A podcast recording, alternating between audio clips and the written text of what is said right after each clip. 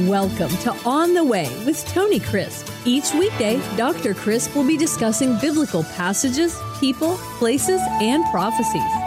Tune in daily to start your day right and deepen your understanding of how to better walk the way and enjoy the journey. Here's your host, Dr. Tony Crisp. Welcome to On the Way. This is Tony Crisp, and this is the 365 Bible Reading Plan. Today is September the 13th, and our chapter for today is the book of Acts, chapter 23. We're actually going to start in the 30th verse of chapter 22, where the narrative is given of Paul before the council. The next day, because he wanted to know for certain why he was accused by the Jews, he released him from his bonds and commanded the chief priests and all their council to appear and brought Paul down and set him before them. This is the commander.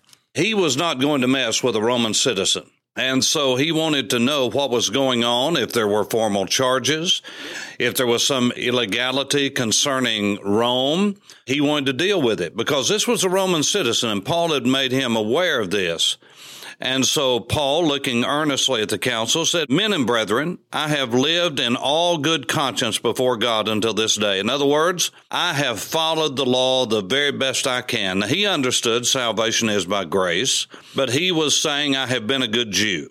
I have followed all of the dictates the very best that I can. I have a good conscience before God from my youth all the way to this day. Just because I've become a follower of Jesus doesn't mean I'm not a Jew. Now, this is a big stumbling block to those who are Jews today because I have many, many friends who are sympathetic to Jesus, but they do not want to commit their lives to him because they have had it ingrained in them down through the years that if they become a follower of Jesus, they're no longer Jewish, they're Christian. That's just simply not the case. But out of my love and respect for them, I understand that.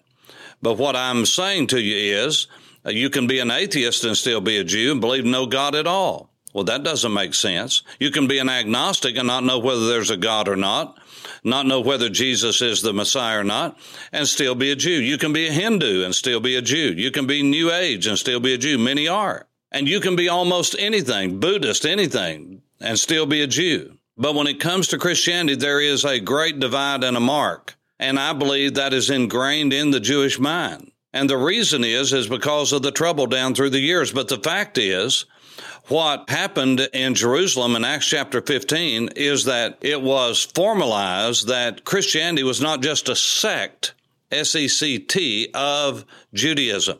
It was the fulfillment of promises made by God that Messiah would come and he would take away the sin of the world. Now, the reason that they missed him in the first century, that is, as a nation, is because they were looking for the messianic age to be instituted then and the yoke of Rome to be broken and for them to live and Israel to be restored to the kind of reign under Messiah that went far beyond that which it was under David and Solomon and the great kings and the temple be rebuilt and so forth. That's coming. But what they did not see was a mysterion. That is, that God would call unto himself not just the Jew, but would use the Jew and the Jewish people to reach the Gentiles. But the Jews mistakenly thought it was about them. Just like many times the church now, followers of Jesus, think it's about us. It's not. It's never been about the Jews and it's never been about the church. It's about God Himself.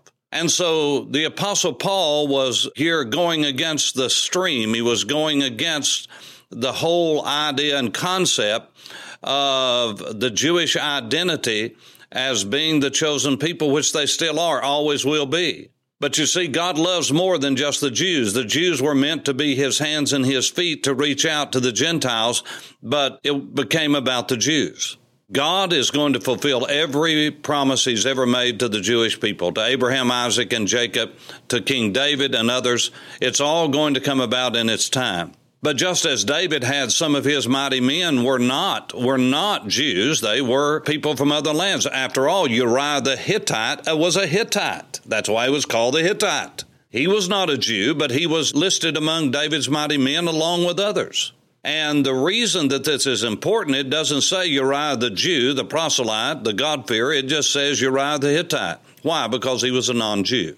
This is very important for us to understand that Paul is about to talk with a council who doesn't want to recognize at all any concept of these people that are non Jews. This is what happened in chapter 22. What got the people all upset in the temple is when Paul said, Well, then, if you're not going to hear me, I'll depart and go to the Gentiles where Jesus said he would send me. Well, that just threw them over the edge. And so Paul, looking earnestly at the council, men and brethren, I've lived in good conscience before God until this day. I'm still a Jew, even though I'm a follower of Jesus. Again, parenthetically, let me say that for the first eight to ten years, everyone was a Jew who was in the church. It was only at Caesarea by the sea, maritime, in Acts chapter 10, that the first Gentile came in. And it says, And the high priest Ananias commanded those who stood by him to strike him on the mouth. Then Paul said to him, God will strike you, you whitewashed wall. For you set to judge me according to the law and command me to be struck contrary to the law. And those who stood by said, Do you revile God's high priest? And Paul said, I didn't know, brethren, that he was the high priest, for it's written, You shall not speak evil of a ruler of your people. Paul was trying to say to them, I understand what the scripture says, and I'm not trying to speak against the high priest. I can't keep up with who is the high priest, basically, is what he's saying. And so he perceived that one part of the council was Sadducees and the other Pharisees, and they believed totally different, even though they were in the same council. And he cried out in the council, Men and brethren, I'm a Pharisee, son of a Pharisee, concerning the hope, the expectation, and resurrection of the dead. That's why I'm being judged. Because he was. He was being judged because he was saying, Jesus is Messiah, he's the anointed one. Yes, he died, but he rose again from the dead. After all, we do believe in resurrection, and certainly the Messiah, if he is the Messiah, could not stay dead because he is alive forevermore. And for this, he was being judged. And it says in verse 7 when he had said this, a dissension arose between the Pharisees and the Sadducees, and the assembly was divided. Paul knew what he was doing, it was a strategy. For the Sadducees say there is no resurrection and no angel or spirit. They were the rationalists. They were those who did not believe in the supernatural manifestations as recorded in the scriptures. But the Pharisees confess both. Confess both what? The resurrection and angels and spirits. Then there arose a loud outcry, and the scribes and the Pharisees, the parties arose and protested, saying, We find no evil in this man. But if a spirit or an angel spoken to him, let us not fight against God. Now there arose a great dissension. The commander, fearing lest Paul might be pulled to pieces by them, commanded the soldiers to go down and take him by force from among them and bring him into the barracks. In other words, the commander said, This is totally turned into a free for all. Go down there and get Paul because he is a Roman citizen, and uh, these people have gotten beside themselves. But the following night, this is very important. But the following night after this happened, the Lord stood by Paul and said, Be of good cheer. Cheer up, Paul. Now that implies that Paul was waiting on a word from God. I mean, after all, he was just in a stage of waiting. There was nothing he could do. Be of good cheer, Paul. Isn't it wonderful when God calls us by name? Be of good cheer, Paul, for as you have testified for me in Jerusalem, which he had just been doing over the last hours. Now listen to this. Just as you've testified for me in Jerusalem, so you must also bear witness at Rome. Now, this is a promise of God. You will bear witness. You will go to Rome. Now, here's the amazing thing God didn't tell Paul the rest of the story. As you read through the remainder of the book of Acts, you're going to find out that Paul had to stay in prison for a good while. He was in Caesarea. He had to give testimony. He gave his witness and his testimony before Agrippa, before Felix, before Festus, these Roman procurators. He would have never had an opportunity to share with them the grace of God without this opportunity. It was just like when he was at Rome and he wrote to the Philippians and said, I'm in Rome, I'm in a prison cell, but you know what? This has turned out for good because in this prison cell, I have people that guard me all the time, and I've just been sharing the gospel, and people's lives have been changed. So, me being in prison has turned out for the furtherance of the gospel. This is what he says in the book of Philippians.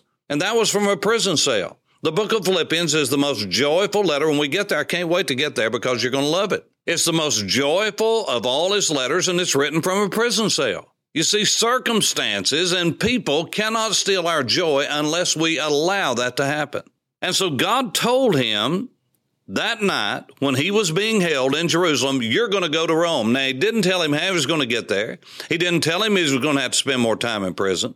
He didn't tell him that he was going to be on a ship and it was going to be wrecked and it was going to be abandoned. It was going to be, he was going to be floating on a log in the Mediterranean, that he was going to get snake bitten. He didn't tell him all of that. You know why? It wasn't necessary to tell him. Many times we want to know the details, and if we could know the truth and know the details ahead of time, we couldn't stand it. I mean, I don't want to pull a Jack Nicholson, but the truth is we can't handle the truth. We can't. If we knew it'd scare us to death. Or it would be so good that we would be prideful at how God's going to use us, and it would engender pride within us. You see, it's best to just know our destination, let God take care of the details, and let him be our travel agent. This is exactly what happened. But that doesn't mean it's going to be first class all the time. That doesn't mean it's going to be a bed of roses all the time.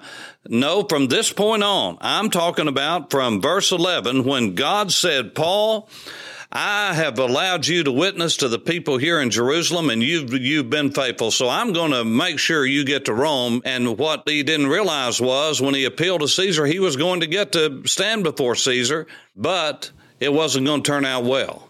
But see, God didn't need to tell him all that. He just said, You're going to Rome. And he didn't tell him it was going to be a long time before he got there. He didn't tell him about the shipwreck. He didn't tell him about all the good things that he was going to be able to do, the people he was going to be able to witness to, the miracles he, he was going to be able to be a part of, the prophecies he was going to give. All he said was, Your destination is set. You know what you and I need to remember? Our destination is set. What happens between here and our destination? Is in the hands of God. And the same God that says, I'm going to get you there, He knows how He's going to get us there. And what we need to do is rest in Him. I can't even tell you how many times I've been on a plane, going overseas, going across this great nation of ours. And uh, just recently, my wife and I were on a trip. We left the Tri Cities in uh, northeastern Tennessee and headed down to Atlanta. It's just just a few minutes, really. It's just less than 30 minutes or so on a good day. But we took off, and as is the case, as you rise up over the mountains of East Tennessee, many times you get a bump or two. There was a lady sitting on the other side of us. It was a smaller plane, about 70 seats, and we were toward the back of the plane. And we were in two seats, and the two seats right across from us had a lady who was absolutely frightened and scared out of her wits.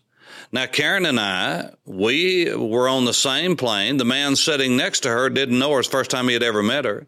And uh, when we took off in the first couple of bumps, she literally went berserk and start. I felt for her because she started saying, We're going to die, we're going to die, we're going to die.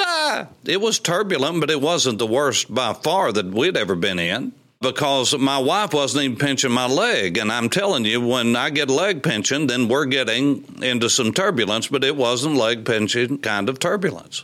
But this woman was miserable the entire way. Now, we took off, had a great takeoff, had a few bumps along the way. But we enjoyed a smooth ride most of the time, but there were some bumps. But this lady was in misery the entire time. We were over there eating peanuts and pretzels and having a Coke or a Sprite, whatever we had. We were enjoying the ride. Why? Because it was a beautiful day. We could see outside. You could see for miles and miles for the horizon. This lady didn't even want to look outside. It scared her to death. Again, I felt for, but let me just tell you, we all took off and we landed together. It was a great ride for us. It was a horrible ride for her. You know what the difference was? Her attitude, her trust, her fear, her bondage. You see, the Lord is our pilot. He's not our co-pilot. A co-pilot is someone you call on when you need something, you get in trouble, or the pilot passes out or has to go tend to something. We used to see signs and tags, God's my co pilot. God doesn't want to be your co pilot. He wants to be the pilot. Why? Because He's the only one who knows the way. He is the way. And we can rest in Him knowing that we have a destination. That destination is heaven. That destination is with God. That destination is walking with Him. And we can either enjoy the journey, even when the things get bumpy, we know that if we know where the destination is, we can even ride out the bumps. This is why Paul said, Hey, look, we're going to make it. You know why? Because God's already told me we're going, I'm going to be in Rome. So now I'm not going to die out here in the middle of the Mediterranean. Stick with me and nobody will get hurt. And this is exactly what happened. We're going to see this in the book of Acts. So I believe the most important verse in chapter 23, and there's some important verses, is verse 11. The following night the Lord stood by him and said, Be of good cheer, Paul, for as you have testified for me in Jerusalem, you must also bear witness of me at Rome. When God says, I'm going to get you there, you can just lay back and rest. God's going to get you there. Now, there may be storms along the way, may be a lot of turbulence and bumps, may be some shipwrecks, but God will get you to the destination because the one that's begun a good work in you will bring it to pass. He'll perform it until the day of Jesus Christ. For On the Way, this is Tony Crisp. Thanks for listening to On the Way with Tony Crisp. Tune in every weekday for information on biblical passages, people, places, and prophecies. Fridays are for your questions. Email your questions to questions at tonycrisp.org. Then just listen for your question to be answered on Friday's podcast. That's questions at tonycrisp.org. Thanks for listening and have a blessed day on the way.